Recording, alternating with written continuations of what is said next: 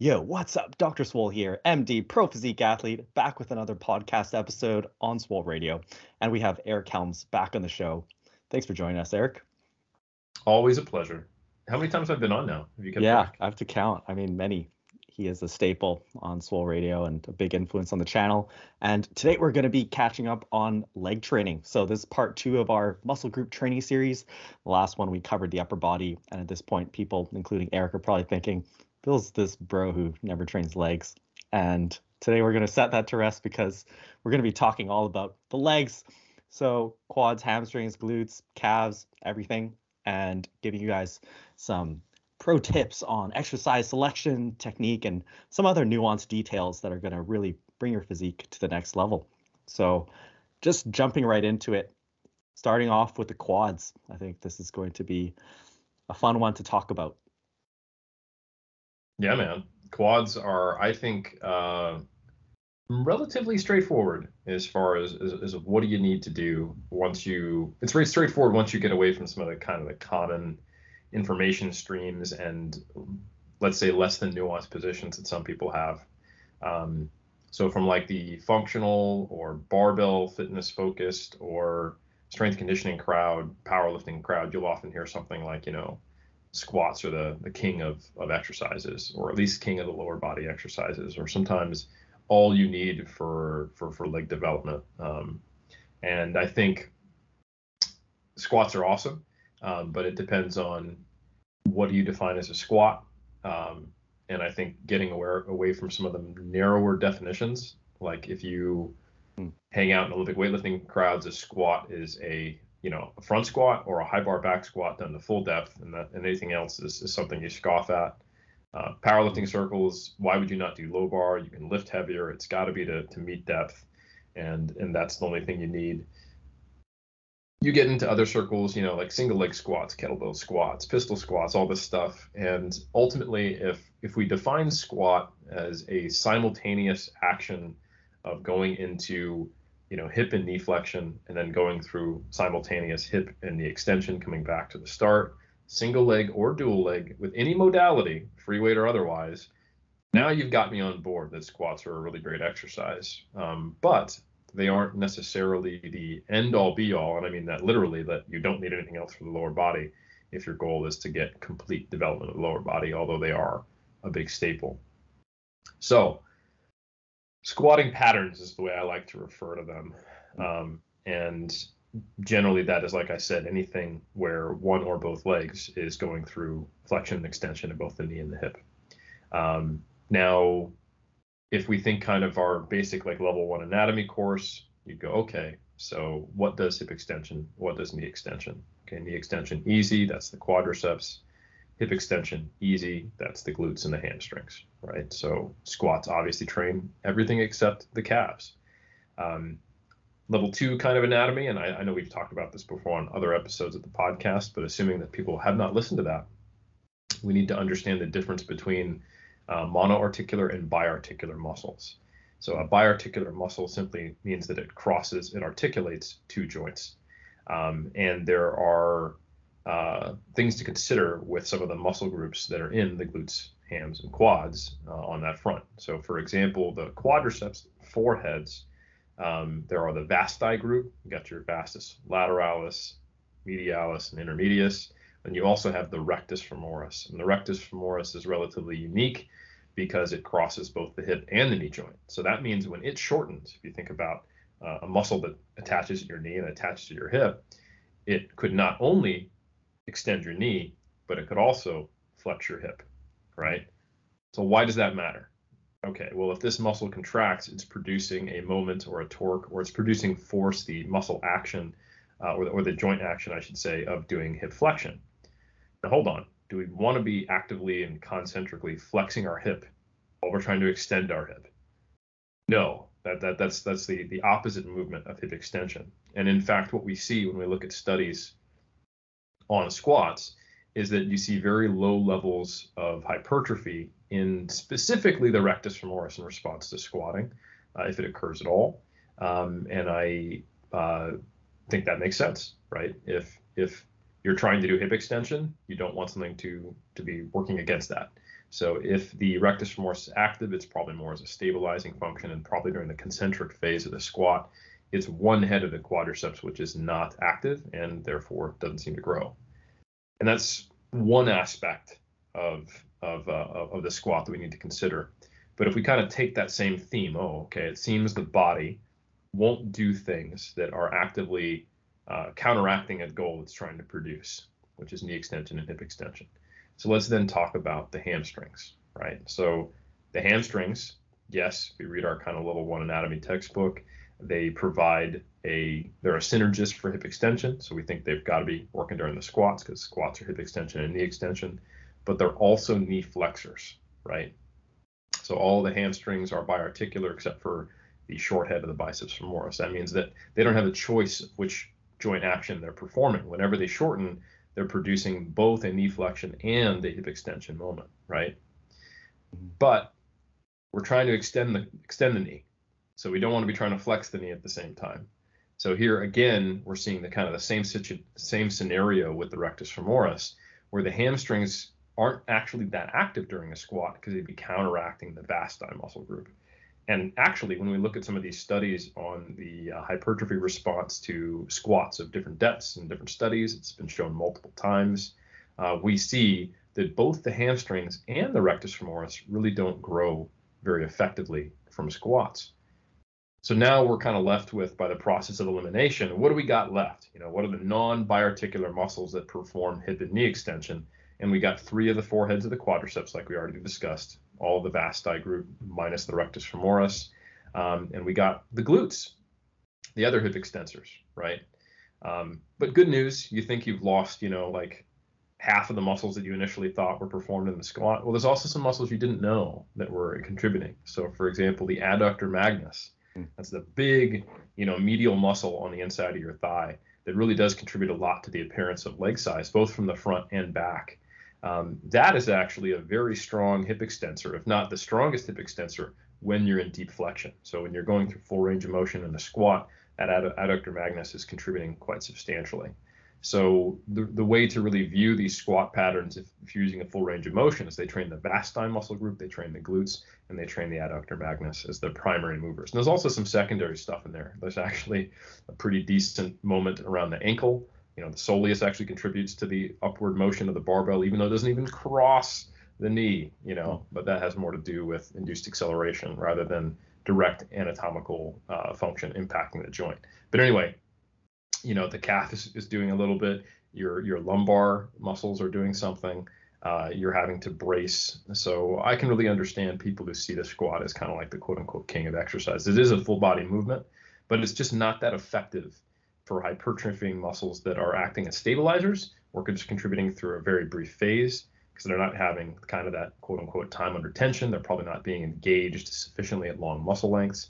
But when we look at you know what muscles are being engaged through a large portion of the movement at long muscle lengths, and which have to contribute throughout the majority of the movement. That's where we've got our conclusion that we got the vasti, the glutes, and the adductor, and that's uh, the benefit of squatting patterns. And that's kind of the anatomical perspective. And then the question about, you know, what modality should we choose from squats? That mm-hmm. comes down to overall systemic fatigue, joint mobility, injury history, um, and you know, equipment access and personal preference. Yeah, that was great. I really like how we broke down the anatomy because, yeah, I think anatomy is just really important for bodybuilders to understand where it explains why you're doing things. And once you really understand your anatomy, where things attach and what joints they cross, you can start figuring out your own programming and not having to rely on someone else's kind of cookie cutter plan.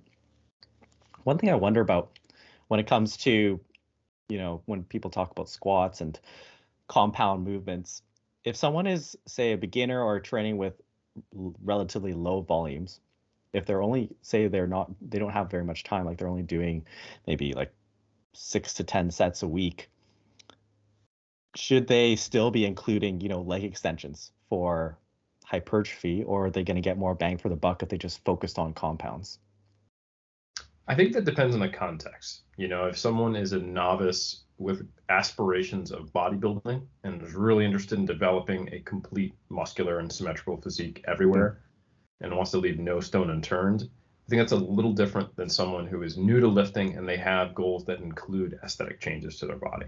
Hmm. If you're in that second camp, I think it, the opportunity cost is probably not worth doing and, and finding isolated knee extension and knee flexion mo- movements. Mm-hmm. Um, and you're probably better served, you know, getting those, like you said, maybe your whole leg day is only 12 sets. Um, maybe only have one leg day per week. Maybe you're only training three days per week. It really mm-hmm. depends. Um, in focusing more on hinging patterns, which I'm sure we'll talk about, and squatting patterns. But I think if you're in that former group, even if you are a novice and you're looking to develop everything, it, it ultimately comes down to you want to put some type of tension stimulus, even if it's a very low volume, you know, on, on all, all the muscles that you're trying to grow, which if it's all muscles, then yeah, the anatomical constraints of these exercises is still relevant. You might do something like three sets of a squat pattern, three sets of a hinge pattern, then just you know two sets of a leg extension or two sets of a leg curl and alternate every week. It could be that that little, and that'd still be a, a plenty sufficient stimulus um, to to create some hypertrophy over time, uh, and and and more align with the goals of that person, while not having them do really way more than is needed or optimal at that stage of their development. Yeah, yeah, that's a good point. Thinking about kind of the trajectory of where they want to take their training career, right? Where if you're always going to be, you know, a twice a week, you know, uh, recreational athlete, then you probably just want to go for the jugular and just grab your your big gold bars on the big movements first. But if you know that eventually you want to have that complete development, then you should be thinking ahead.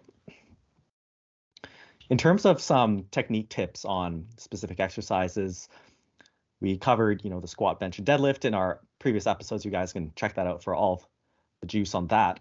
But in terms of a couple of questions I often get asked for a Smith machine, people ask about, you know, optimal foot placement and also kind of the angle of the Smith, where you know you have Smith machines that are angled to one side, and how that affects quadricep development. Yeah, I generally like to be in a position where I'm leaning back into the pad a little bit, um, so that when I squat, I can stay more upright on the Smith. So I'm not necessarily trying to replicate a barbell squat with the mm. Smith, mm-hmm. but rather I'm trying to replicate something that feels a little more like a hack squat. Mm-hmm. Um, and I think because because you know if you're trying to replicate a barbell squat, why aren't you just doing a barbell squat? You know, yeah. The the, the benefit of a Smith machine potentially, like like you know, there's downsides to this as well, is that it requires less stabilization. You can focus more on uh, trying to train specific muscles rather than doing a movement. Um, generally, when you're doing compound free weight exercises, I recommend having sound performance uh, and focusing on as, as a movement task rather than specific muscle groups getting recruited because it's a complex movement that requires coordination of a lot of muscles, and it just doesn't make sense to be like I'm really focusing on my pecs and a bench press, you know. Um, but you know when you get to a machine chest press, and even even more so when you get to like a cable crossover, now all of a sudden you can have that more internal focus. And the same thing applies to some degree to squats. So when you move from a barbell squat to a Smith machine squat to a leg press to a hack squat, or even to like a you know elevated rear foot single leg split squat or Bulgarian split squat, the more you have, the, the fewer degrees of freedom you have, the more constrained the movement, uh, the more you can think about which muscles are being trained and how you might alter your performance and your foot placement. So generally, the reason I like to have the feet forward a little bit, maybe even have an elevated heel on a Smith machine squat is you can stay more upright. So it doesn't require you to think about bracing quite as much. It doesn't require you to think about how do I stay upright. Um, you know, for certain limb length and torso length proportion people uh, with joint joint uh, range of motion limitations, either around the ankle or the hip, a barbell squat is very challenging to get a decent range of motion about the knee without having hip or lower back discomfort. So a great alternative in these cases is to shift to a hack squat or a Smith machine squat and create something where they can squat a little more like that, you know, that Chinese weightlifter we wish we all were, right? um, and stay nice and upright, get more range about the knee, and then theoretically, you know, get a better stimulus and put the quadricep on more stretch, right? Which we're starting to understand, you know, getting it in that lengthened position is, is probably going to create a better stimulus. So that's that's kind of the benefit. Um, and you can facilitate that through heel lifts and through utilizing the equipment in such a way that allows you to stay a little more upright. Yeah, yeah, that's a excellent point about using using your machines to your advantage, right? And allowing that machine to give you some options that you might not have with a free weight. And you know, particularly with squats, especially if you're going heavy, you don't want to be fiddling around with lots of little weird tweaks to try and get more range of motion. Mm-hmm. For lunges and other single leg variations, do you have any other tips to improve, you know, the stimulation for the quads? Yeah, so I think um, basically the way you think about this is is the the more narrow the step you take, the more you're going to have your knee go in front of your toe, mm. uh, the more you're going to have range of motion about the knee, um, and the more it'll be a little more quote unquote quad dominant. And then the the wider position, the more you're going to put the kind of the glute on stretch, and you're going to be doing a little more hip extension to move in and out of the lunge. But the thing with lunges is they are a compound free weight movement. You know, so a lot of the times your ability to step narrowly or wide is going to be based upon just what feels comfortable. Mm. Um, and most of the time, stepping really narrow, it requires a whole lot of dorsiflexion range of motion. And then depending upon your your limb proportions, sometimes you're going to find yourself like really bending over your uh, your your leg and trying to keep your back straight is more challenging. Um, so a lot of people find that they just can't really leverage that same theoretical concept of you know narrow lunge for quads, you know uh, wide lunge for for glutes. Like it works on paper, but they find there's actually a narrower confine of how far they can step without it feeling you know uncomfortable. I personally am not a huge fan of lunges um, mm. for bodybuilding. I know a lot of people really like them, and there's videos yeah. of Ronnie Coleman doing barbell lunges with 225 out in the parking lot, and yeah, that's badass. Parking lot lunges, yeah, yes. buddy. 100% lightweight, baby. And lunges are hard, and you get an intense, you know, set of DOMS and the glutes. And I do think they are a pretty good glute exercise. Don't get me wrong. But I find that they are very cardiovascularly limiting mm, mm-hmm. because you have to do like you're only training one leg at a time, sort of, but really it's both legs, um, and they are quite tiring. And if you're trying to get a, you know, 10 reps, that kind of means 20 steps, you know. Mm-hmm. Um, so it ends up being twice as many reps in terms of the cardiovascular output per set than you would otherwise do.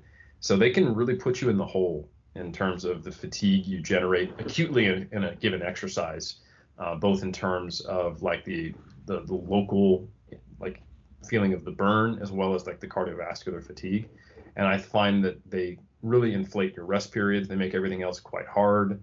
Um, so they're they're they're they're fine um, but I typically prefer something like a split squat, um, you know, playing around with elevating your heel or putting your foot higher or further back and seeing where can I really sit into, uh, you know, kind of a deep squat. But post COVID, nobody wants to do split squats because many people were stuck at home for a year and a half doing, you know, yeah. whatever kettlebell they had or dumbbell they had, split squats. So now I don't like to abuse people with that PTSD, but I generally prefer split squats uh, and playing around with the stance position, foot elevation, how far back is your leg, you know, do you elevate your heel, etc.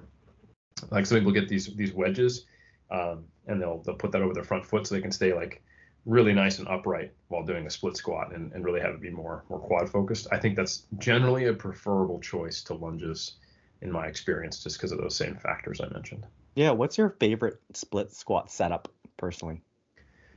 Personally, what I like is um, I find, uh, you know, the like the decline sit-ups that they have in commercial gyms, mm. and they typically have the pad that uh, that actually rotates a little bit. I set up that height to to where it is for me, and then I put that on the front of my back ankle so that it rotates as I come down, uh, instead of just putting my foot on a bench. And I find that really allows me to to squat nice and deep. And then sometimes um, I will even elevate my front foot so that the floor is further away so I can really drive my knee towards the ground. So I might put my front foot on a, a short aerobic block. I'll hold mm-hmm. dumbbells and I'll put my back leg on the rotating pad of the decline sit up. Or you can also do that on some machines. Like you can go to a leg extension machine or a, a, a leg curl machine and you can put your like your shoelaces of your back foot on top of the the pad that is typically used, and it you know has some rotational capability, uh, and that's normally quite comfortable. And I, I do it like that.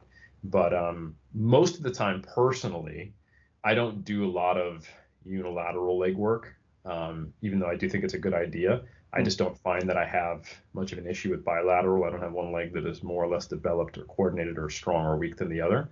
Um, so a lot of my leg training is like leg press, hack squat, and then uh, back squats and leg extensions um, on the quad side of things. Yeah, interesting perspective. Like it's yeah, it's good to hear that you you know don't put lunges on a pedestal, right? Where I've always found that to be the same, where they're so exhausting, and I just found myself steering away from them when I started out, and that you know for a bodybuilder, especially depending on their experience level, as you become more experienced, the fatigue starts to become a big issue, and you do want to be careful about how much you're burning yourself out. Mm-hmm early on, I think a lot of people to kind of take the shotgun approach to legs. Like I remember some leg days being, I would start with a squat or a deadlift, and then I would go to a hack squat or a leg press. Uh, then I would go to a lunge, and then I would do either leg extension or leg curl, and those were my two leg days. And then hmm. finish with standing calf raises on one day and seated calf raises on the other day. Um, and that's like everything, you know. It's and that's it's fine, uh, but those days are, I think, being more targeted with your efforts and thinking about things a little more tactically and what fits together well and what won't compromise the performance of other movements, what's a little redundant, um, and uh, you know what is something that is the most sustainable from like a you know pain and discomfort perspective, and what can I really stack my chips on? Like what can I drive volume up on? What can I go closer to failure with over time? Which exercises are good vehicles for overload um, for the muscle? not just for like it feeling hard. And for me, like you, maybe it's because I'm six feet tall. Lunges are a great vehicle for just feeling trashed, but not mm. necessarily being complementary in all those ways. It's not a bad exercise. No such thing as a bad exercise, right? Um, but I think you just have to look look at things a little differently and not go like, okay, all the IFBB pros include lunges in their training. Like, okay, like first, that's actually not true some of the very popular ones have and iconic ones have, but but is that really you know the the key piece, or is that just something that they happened to do? You know, so. Hmm. Yeah, and I like what you said about you know just because something makes you feel tired or trash doesn't necessarily mean it's better, right? Where people are judge the quality of their leg training by how exhausted and like passed out on the floor am I, and mm-hmm. you know just because something causes a lot of cardiometabolic burn, you know, you can't conflate that necessarily with hypertrophic stimulus. Well said. Okay, and then going on to a couple things about machines for leg presses and hack squats. Any thoughts on the foot placement where people might talk about, you know, trying to place the feet lower down for leg press for more quad emphasis? Yeah, actually, let's start with the back pad positioning on leg press because this is often overlooked. Hmm. Not all machines enable you to adjust it, and the machines that do enable you to adjust it, people often don't think about it and just leave it on whatever setting it was there. But ideally, you want to lean that back pad back as much as you can on a 45 degree angle, like plate loaded leg press, so that you're in less hip flexion. Because you'll find that your ASIS or just your body will get in the way. And the more you're in hip flexion, the more it requires you to have more dorsiflexion and more range of motion about the knee. So if you can actually lean back if you think about it, like if you kind of invert your your perspective and you look at it like, okay, I'm doing a squat instead of a leg press. Like if you kind of took that 45 degree angle and shifted it the other way, the more that back pad is up, it's like squatting being really bent over like a good morning. Mm-hmm. And the more good morning your squat is, the more challenging it is to get into that deep knee flexion position, right? So in an ideal world, what you do is you put that seat as far back as you can, reduce the amount of hip flexion you're in, and then you put your heels lower on the pad so that as you're coming down, you get more rotation about the knee. And once you remove the amount of hip flexion that is at the at, uh, uh, by adjusting the back pad position, then kind of the limiter for what enables you to get more range about the knee is going to be your dorsiflexion range. So how much ankle mobility do you have? Um, so I think people sometimes don't warm up enough on the leg press. I really like to put my feet close to the bottom and just do reps until my heels like not coming off of the bottom. I'm trying to get as much range as I can and slowly put plates on there and just kind of use that as a, like an active stretch. I also think that people don't think about their footwear very much when they're on leg press typically because they're not standing on the ground. They don't have to worry about balance. Uh, it's not like a squat, but having an elevated heel can be really helpful on a leg press as well because you can get a few more degrees of range about the ankle, and then you can get more range about the knee and get that quad into a more stretched position. Um, you may also need to play with your foot position to, you know, like if you uh, externally rotate your feet a little bit, you can sometimes get your your hips out of the way of your quads, and you can get a little deeper.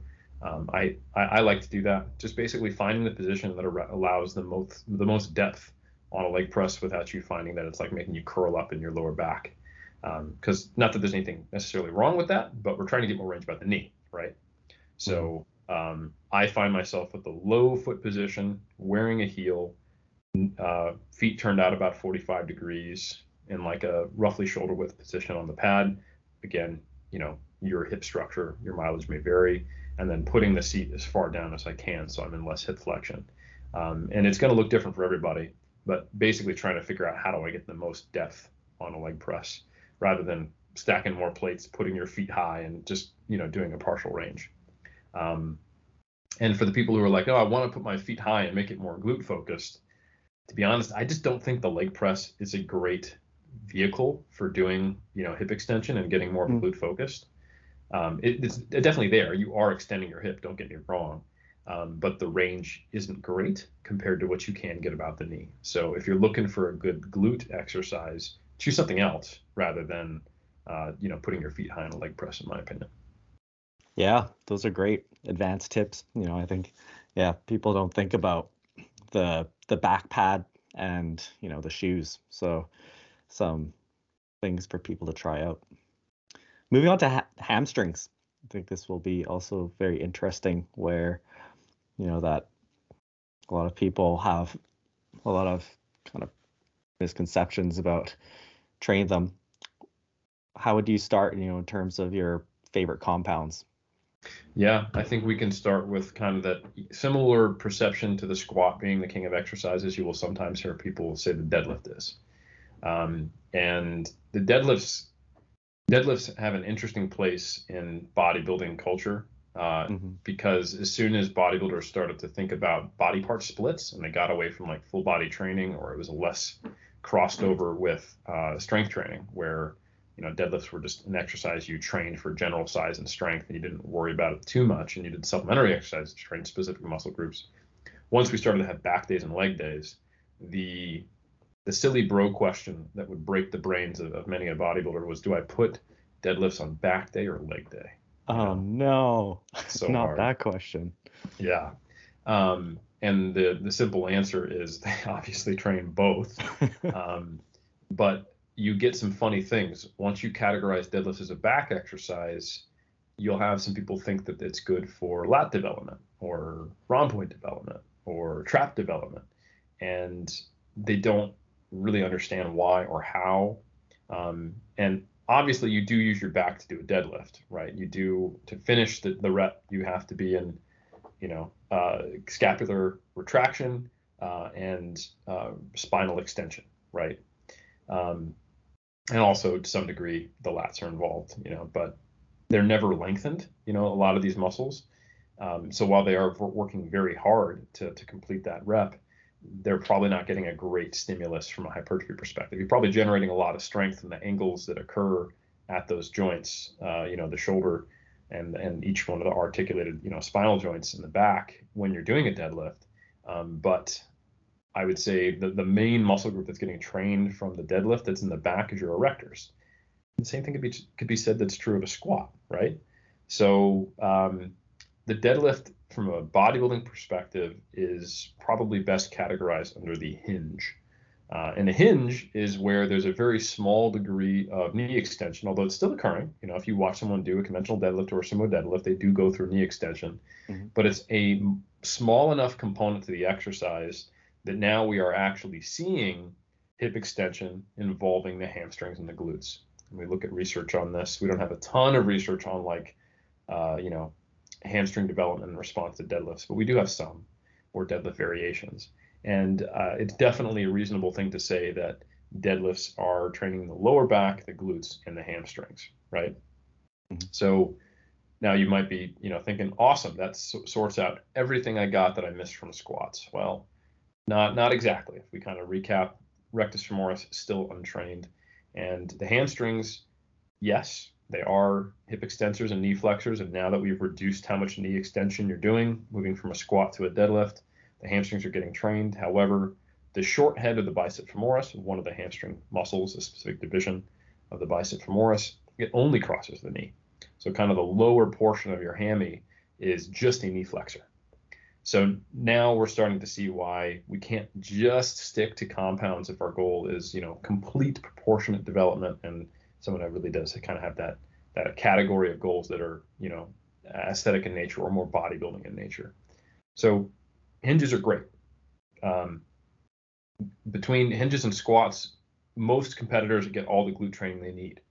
And it might only be specific divisions, like say the bikini division, or or specific people who tend to have attachments or just a genetic predisposition to not growing their glutes very effectively, who might need additional work there.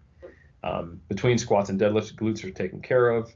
Um, the majority of the hamstrings are, but we're still missing out on the uh, the short head of the biceps femoris. So now we've seen that through these two main compound exercises, there are some gaps where you might want to do isolated knee extension and isolated knee flexion. So hinges are great. Um, thinking about which hinges are best, I would refer people to the episode we did on the squat, bench, and the deadlift, and why I think that your typical conventional or sumo deadlift are not the perfect vehicle if your main goal is hypertrophy. Mm-hmm. It's very difficult to exert control over the eccentric when you're going heavy um, and something where you start at the top, like an RDL, uh, forces you to exert control over the eccentric, so you're getting all the volume you think you are. It also trains the muscle at the hamstrings specifically, actually the glutes as well, at a longer muscle length because you're keeping your hips a little higher and you're bending over at the waist. So, you know, on paper, while, you know, you're absolutely training the glutes and hams and a hinge, some hinges are probably better than others. Things like a good morning or an RDL um, are, are probably getting you into a more stretched position, similarly akin to manipulating squats so that you can get into a deep position. And I mean squat patterns, not necessarily barbell squats. So yeah, I think um, good mornings and RDLs are, are probably if someone comes to me with pure bodybuilding goals, those are typically going to be my first go-to rather than a sumo or a conventional deadlift, unless they also have strength goals or they just really love those exercises. And when someone does really love those exercises or they have strength goals, when our main focus of a given training session or block or week is hypertrophy, I make sure to give them the cue of, hey, let's control the eccentric on each one of these reps because you know that's going to be a substantial portion of the uh, of the stimulus that we get, and we don't want to just kind of let gravity do that for us. Hmm. Yeah, and yeah, I think that a lot of people, you know, start off thinking that squat, bench, and deadlift is going to take care of them for everything. And you know, you realize that there's lots more nuance in terms of particularly trying to get that stretch and the quality of your stimulus to the amount of fatigue that you're incurring as well. 100%. In terms of leg curls, what are your thoughts on lying versus seated leg curls? You know, the the the, the typical default position that people have, it depends on what they've been exposed to in terms of knowledge. Like um, seated leg curls are just a pain in the ass to set up. I don't mean that as a pun, but um, there's like five things you can guilty. adjust. You know how, how how far the seat goes back and forth, where the pad on top of your your knee goes, where the pad under your ankle goes, right?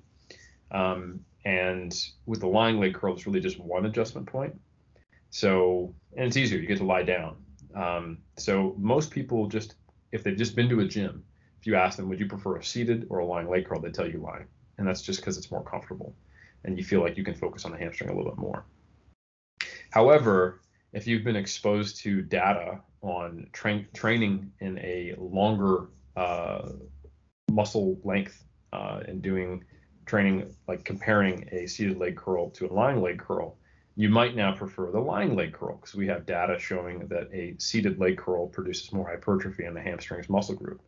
And if that's a surprise to you, um, A, that's pretty cool, right? Uh, and B, you're probably wondering, well, why? Well, essentially, a seated leg curl puts you into more of a stretch position for the hamstring. If you think about it, you're almost doing like a sit and reach test while you're training. So you're getting a stretch on the hamstring, and that provides what we think an additional stimulus, additional tension stimulus. um, and that ends up producing more hypertrophy. Now, the next level, we've got kind of this evolving brain, you know, the meme where eventually you become enlightened and it blows up. brain meme. Exactly, see the whole universe, is understanding that um, there's more knee flexors than are just represented in the hamstring group. So the hamstrings are on the back of your thigh, um, but we also have the sartorius, which is a strap-like muscle that starts on the anterior portion and originates from the front of your your hips and then it wraps around your leg and then it connects kind of medially down your knee. So it is both a knee flexor and a hip flexor, right? So you got a lot of cool muscles in the body, and it actually looks really cool in uh, in front shots if you know how to pose it. Mm-hmm. Um, it's kind of that delineation between your adductor and your uh, your teardrop, and it, it really adds a lot to the appearance of having muscular detailed legs. So you do want to develop your sartorius the thing is, though, since it attaches at the front of your your hip and it is a hip flexor and knee flexor, that means it is actually more stretched when you're doing lying hamstring curls. So mm. That is something that a lot of people don't necessarily consider. They're thinking, I'm doing leg curls, like I said, as hamstring curls. But when you're doing knee flexion, which is really what we're talking about, you're training all the knee flexors, and not all the knee flexors are part of the hamstrings. So there is a time and a place to include some lying hamstring curls because that is a more effective way of training the sartorius. And in a study by Maeo and colleagues where they actually compared seated hamstring curls to lying hamstring curls, that's exactly what they found is that the hamstring group grew better in response to seated hamstring curls, which stretched the hamstring group more. However, lying hamstring curls produced more hypertrophy in the sartorius, which is stretched more when your body is straight uh, and your knee is and your hip is not flexed. So probably an argument to do both. Um, not everyone necessarily has access to both, but and, and it's not like what like the hamstrings are not growing at all when you're doing lying hamstring curls, and it's not like the sartorius is not growing at all when you're doing seated hamstring curls. It's just one is slightly more efficient than the other because it puts the muscle group on a little more stretch. So I think we shouldn't conflate um, being better for as working or not working, which we often unfortunately do in the fitness industry. So it's really not the end of the world if you just don't have access to one of these machines and you're just doing the curl that you can. The cards you were dealt, it's probably fine. Um, but I think if we were talking about optimizing things for people with high level physique goals, ideally you'd probably do both seated and lying. Yeah, that was great.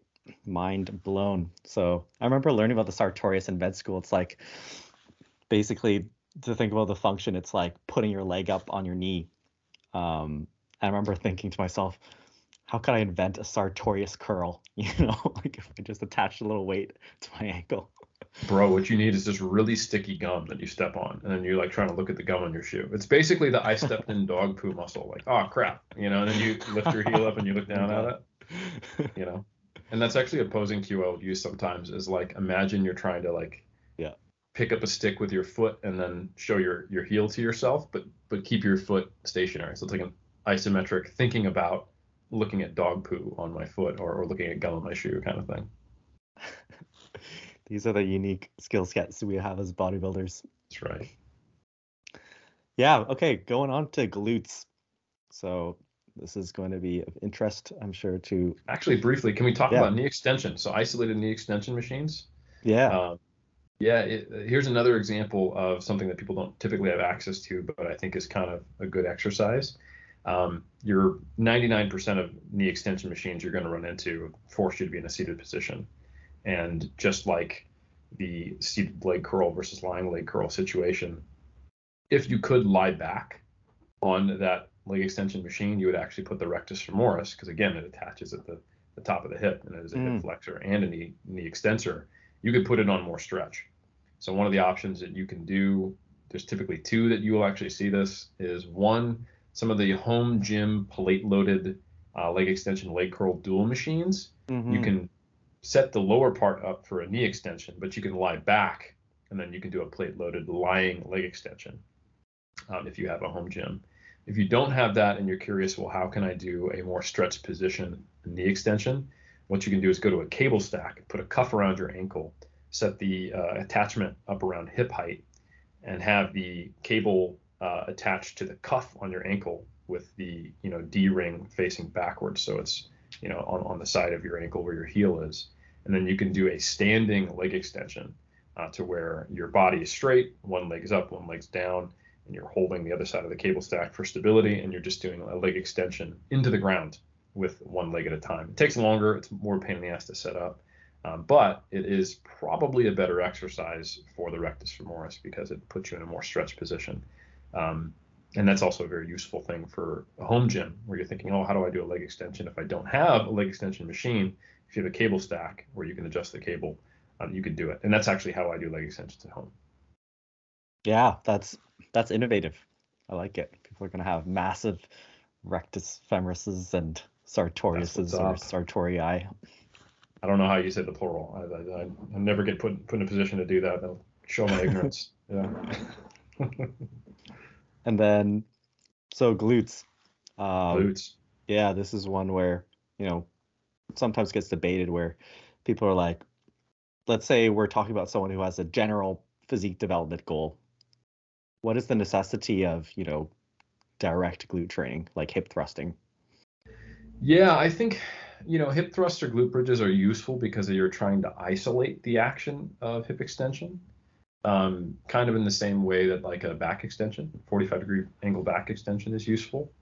And I think if kind of going back to my previous caveat, if you've got your hit your hinging pattern and if you've got your squatting pattern and you are not getting the glute development uh, out of that that you think you otherwise would have uh, or would would want um, or would benefit from, then it might be worthwhile throwing in some of these other movements. Um, I find actually some of the, my favorite ones that I've had a, had to play with are like some of the, the the hip extension machines. They're not out there that much, but sometimes you can find them plate loaded or cable based, or just kind of the setup where it makes it a little easier to do a barbell hip extension. Mm. But I find like barbell hip extensions without a machine or glute bridges are a huge pain in the ass to set up. They don't allow much range. Um, and when you overload, if you feel like you're losing range. So I I don't find that it's very easy to train the glutes at a long muscle length and really produce some some you know some good overload there. I've seen certain people argue that maybe it doesn't matter or they're a unique muscle where they don't need to be trained to long muscle length, but I don't think the current data. We now actually have four studies that I'm aware of on training at longer muscle lengths that all seem to have similar findings showing that hey, this is probably good. Um, and uh, so my, my kind of default position is you want to try to find exercises that do produce overload in the lengthened position. Mm-hmm. And you know, if I had to guess, if I was to go head to head, uh, you know, hip thrust versus RDL, I'd probably bet on the RDL for producing mm-hmm. more, um, more, more, more glute development. So yeah, I would say absolutely throw them in there if if the the hinge and the squat patterns aren't doing the job for you. Um, but if you don't have access to a hip thrust, don't think that you're missing out on something. Despite how popular they've become, especially in the bikini division, I think other options like pull throughs uh, and 45 degree back extensions are are great. Um, those both enable you to get a pretty pretty strong stimulus and and stimulate the uh, the glutes in, in a lengthened position. Not necessarily, you know, the highest stress is not necessarily when they're in the lengthened position. Some of these exercises, but um, they are still pretty damn good options. I mean, the hip thrust isn't necessarily that way either. It's hardest at the top, uh, and just like the 45 degree back extension. So something like a pull through, I think, is quite good. That's an underrated exercise. It's hard to set up typically. um, another one I actually like is putting on a dip belt, attaching it to a cable stack, walking forward, grabbing something ahead of you, and doing a standing cable hip thrust. Uh, hmm. those are a really good movement. You just need some grippy shoes, and um, and those are those are quite effective. Um, so you can you can even use like um, some of the cable handles, like the, the the canvas handles that you can attach to a cable stack. Wrap those around like an upright on a squat rack if it's close enough to the cable stack. Walk yourself forward and then kind of hold those handles while you hip thrust forward. So a standing hip thrust basically with cables. I think that's a pretty damn good movement. Mm. Um, so yeah, I think, like I said, and I'm not not saying that hip thrusts with a barbell or uh, glute bridges with a barbell aren't good. It's just that they're, they're just a pain in the ass, no pun intended. And they don't always necessarily allow the range that some of these other options, like a pull through or a standing cable hip extension or a back extension, allow. Yeah, yeah, I totally get it. I've done a lot of you know hip thrusts in the past, especially because we used to use them a lot for track. But yeah, like they're a lot of trouble to set up. You have to lug all these plates over, especially because you are quite strong in that movement. So mm-hmm. you have to load all these plates on, and then um, it's it's not the most the most stable movement or the best you know range of motion either. So yeah, I like that idea about the standing hip thrust with a dips belt. Just yeah, don't make eye contact with anyone while you're doing it. yeah, exactly. You're not trying to get kicked out of the gym. Um, it's also nice, uh, being serious from from the perspective of not needing some like rolled up yoga pad to protect your your hip bones when you're getting mm-hmm. strong on these exercises. But then at the same time, when you get strong on a on a cable hip thrust, you typically run out of stack pretty quick. And then even if you could get enough weight on the stack, and then it's so heavy that you can't even like walk out, and you need to like have someone tug of war you into position so you can you know then hold on. So getting strong on isolated hip extension movements does create its own set of problems. Um, so, but again, generally, I think it's actually the the minority of people who really need more than hinges and squats to develop their glutes. Mm. So, especially if they're also doing single leg work, you know, uh, like lunges and split squats. Yeah, yeah, glad we set that to rest because, yeah, particularly with things like lunges and Bulgarian split squats and those types of movements put a, put your glutes on a big stretch as well, mm-hmm. which I really like. One thing I do like, there are some pretty good machines out there for training the glutes that are not hip thrust variants. So um, there are a few, they're not super common, but I've seen a number of them where they're like the multi hip uh, machine or they're an isolated machine where you basically do one leg on a pad and you do like a, a, a kickback. So mm-hmm. like a uh, a glute kickback machine. I really like those, especially if you can adjust it so that your starting position is like your knees up in your chest. So you're getting that glute in a nice stretch position, and then you can extend all the way back and you know pushing through the heel, stabilizing. Um, those are great machines, and they kind of solve a lot of those problems that we're trying to get at with back extensions, hip thrusts, pull throughs, because uh, then you can load it up and you can uh, isolate you know hip extension. There is also knee extension there, which is which is probably fine. You know, it's it's sort of the squat pattern, but it really is emphasizing a more stretched position on the glute, um, and it enables you to focus more on the glute with you know so many fewer degrees of freedom. So yeah, if you can find a good, um, you can replicate this with like a, a cable kickback, but it's just far less stable. And if you go heavy enough, then you can't quite do it. So like some of the glute machines, I actually really like. Yeah, that, that's actually a great point because the power of these machines is, as you said, you get the stability, and they were designed for strong muscles, right? Where this is one thing where the glutes I find are tricky in that kind of sense because they are a very strong muscle group, and if you try to overload like a cable kickback and you're actually strong, then that's going to pose a lot of issues just from instability. Hundred percent. For someone who say has glute, you know, focused uh, intent, like say bikini competitor or such, what's the importance of abduction exercises? Yeah, I, I don't think it's a bad idea to include some abduction exercises. I always say AB and adduction because adduction and abduction on a podcast sound very similar, so don't make fun of me. So abduction, um, you know, your leg moving out to the side of you, like that's not a bad thing to include. Um, I don't think it should be seen as a staple or a, or a must um, because a lot of the muscles that are actually involved doing that are also involved in hip extension. Um, but it's certainly something that you could use as a supplementary exercise. I'm thinking, like if I had a bikini competitor work with me, I would probably try to include that. We could use them one of the machines, like the the good old Innie machine, or we could just simply do uh, like a cable, um, you know, kind of cross body uh, abduction exercise. But it's certainly not one of my staples that I think is, um, you know, a must for people for for, for glute development. Mm-hmm. Okay, nice. So yeah, coming off of those big muscle groups, going on to the calves. This is yes, sir. Going to be a juicy one, you know, which we'll find out about in a bit. Yep. So calves, there's a, uh, a recent study that came out by Kassiano and colleagues where they uh, had people doing calf raises on a, a horizontal pin-loaded leg press, and the three different groups were doing two different or different ranges of motion. They had the full range group. They had the group that was doing the initial half of the movement, so basically going from a dorsiflex position to their foot at neutral.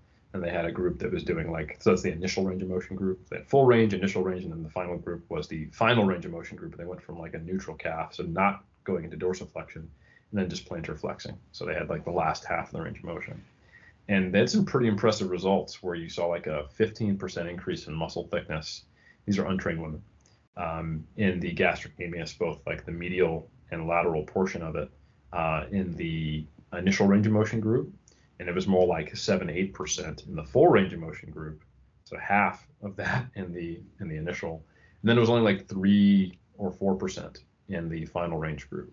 Mm-hmm. So this is a, another study that's recently come out, really showing that that lengthened position training is quite important.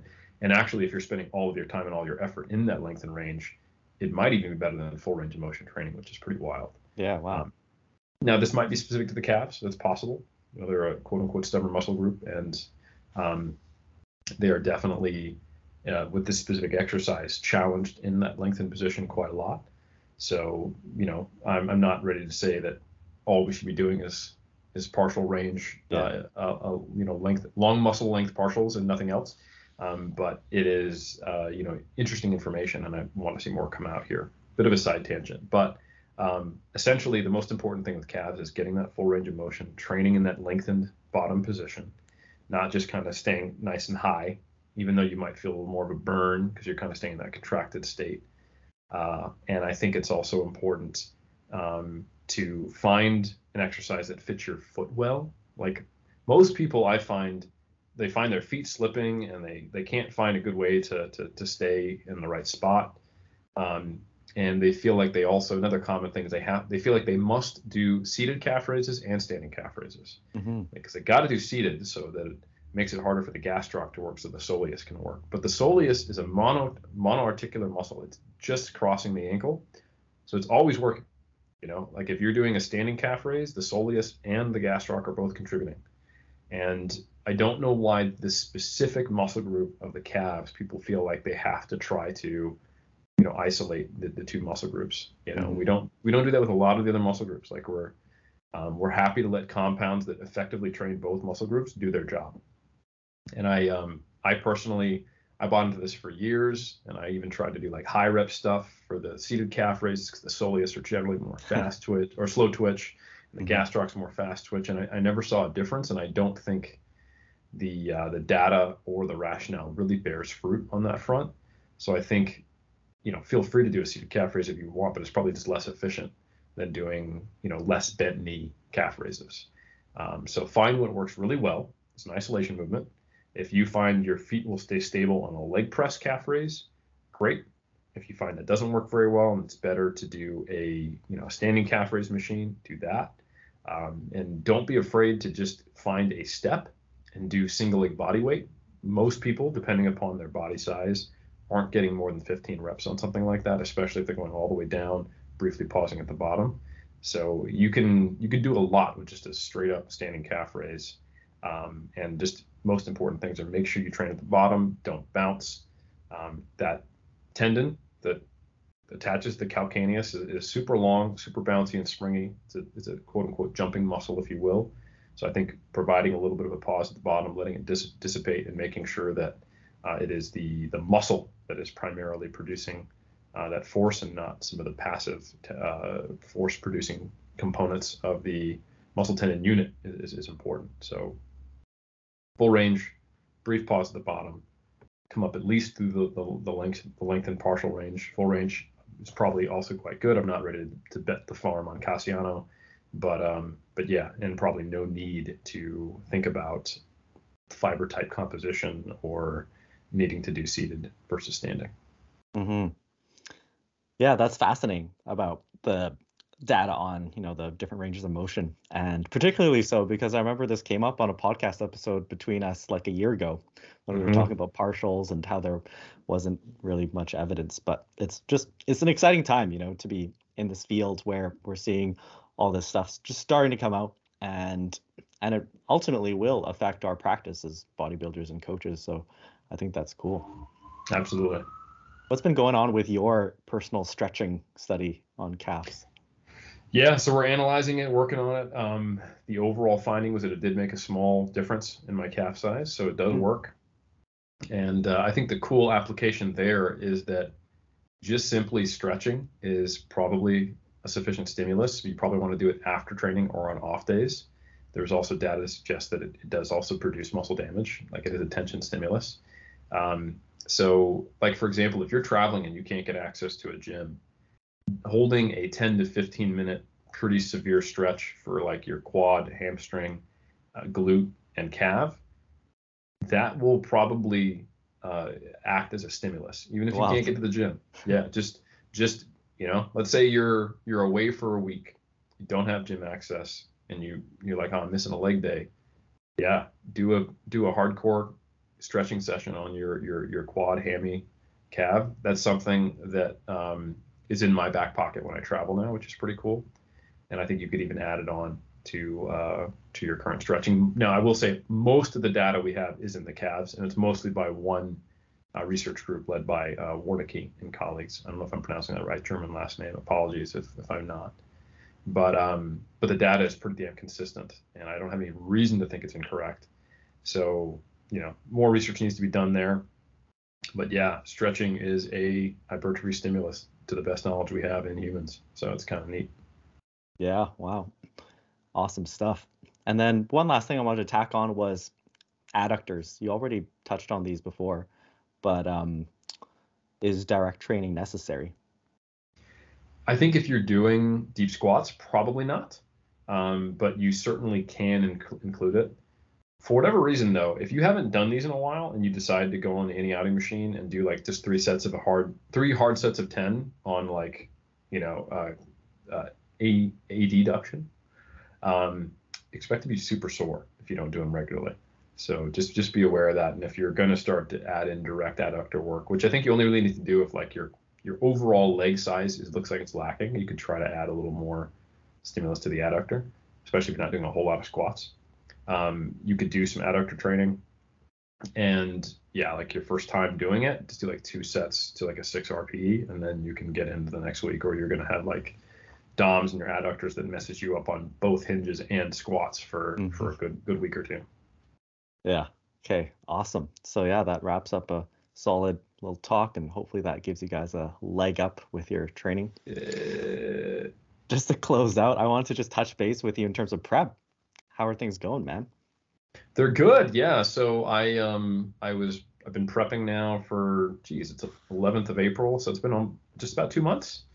Um, I'm in the 88 right now as we speak. Here it's 11th of April. There in Canada it's the 10th of April.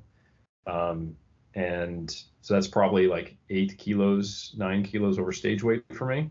Mm-hmm. So uh, I've lost I had a bloated highway in of 96, but I very quickly dropped. So I've, I've dropped about, uh, you know, eight kilos, and I've got probably another eight kilos to lose. So I'm at the 50%, you know, the easy kind of first drop off. I'm yeah. probably at like the lower end of my my intervention point for body fat right now. I, I don't feel dieted. I hadn't been really trying. I'm just not, you know, I've just made some replacements and swaps and up my activity a little bit.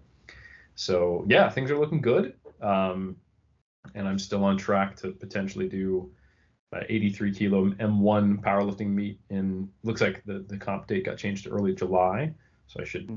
have no issue making weight at that point. And then first show in September. So um, to balance that with the travel schedule, I'm going to Mexico in like three days with Alberto Nunez. We're going to do some presentations on bodybuilding prep there. So it'll be the first time I have my my coach directly take eyes on me, and we'll start officially working together. I kind of got the easy weight off for him, and now he can can deal with the the hard stuff uh, as, as, we move forward. So I'm looking forward to that, and I'll probably be dropping another update um, either during me being in Mexico, depending on internet speed, or once I get back. So you can expect that in third or fourth week of April, I'll have an update on our YouTube channel at 3DMJ. Nice.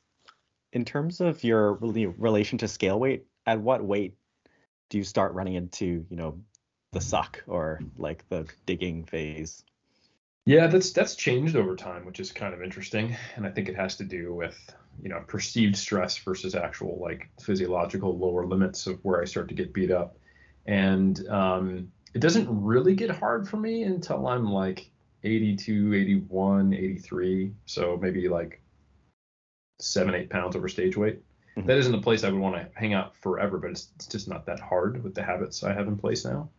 Um, so yeah, I, I, feel totally fine now. Like I'm not having issues with with sleep. I don't feel hormonally different. Not that that's you know a testosterone test or anything like that. So yeah, I'm I'm uh, probably four kilos away from from things starting to feel this bad. So yeah, give me a couple two two to three more months. I think I should be all right. Yeah, awesome. Well, excited to see how things go as this prep evolves. So thanks again for being on the show, Eric. Where can people find you? Well, thank you. No, you can find me at 3dmusclejourney.com. That is the number three, the letter D, musclejourney.com. And from there, you can find links to the 3DMJ podcast, our blog articles, uh, the 3DMJ Vault, where we have free and paid courses for people to become better students of the sport, and also links to my books, The Muscle and Strength Pyramids, uh, monthly research review Mass, where I'll actually be reviewing the Kassiano study. That'll come out on the 1st of May. Um, and then if you uh, just love lifting generally, from the history to the science to the culture, check out my podcast with Omar Isuf Iron Culture on all podcast platforms. And if you want to stay up with me hopping on other people's awesome podcasts like this one right here, Swole Radio, and make sure to follow me at Helms3DMJ on Instagram, where I share my other podcast appearances. Awesome. So I'll link to Eric in the description below. And till next time.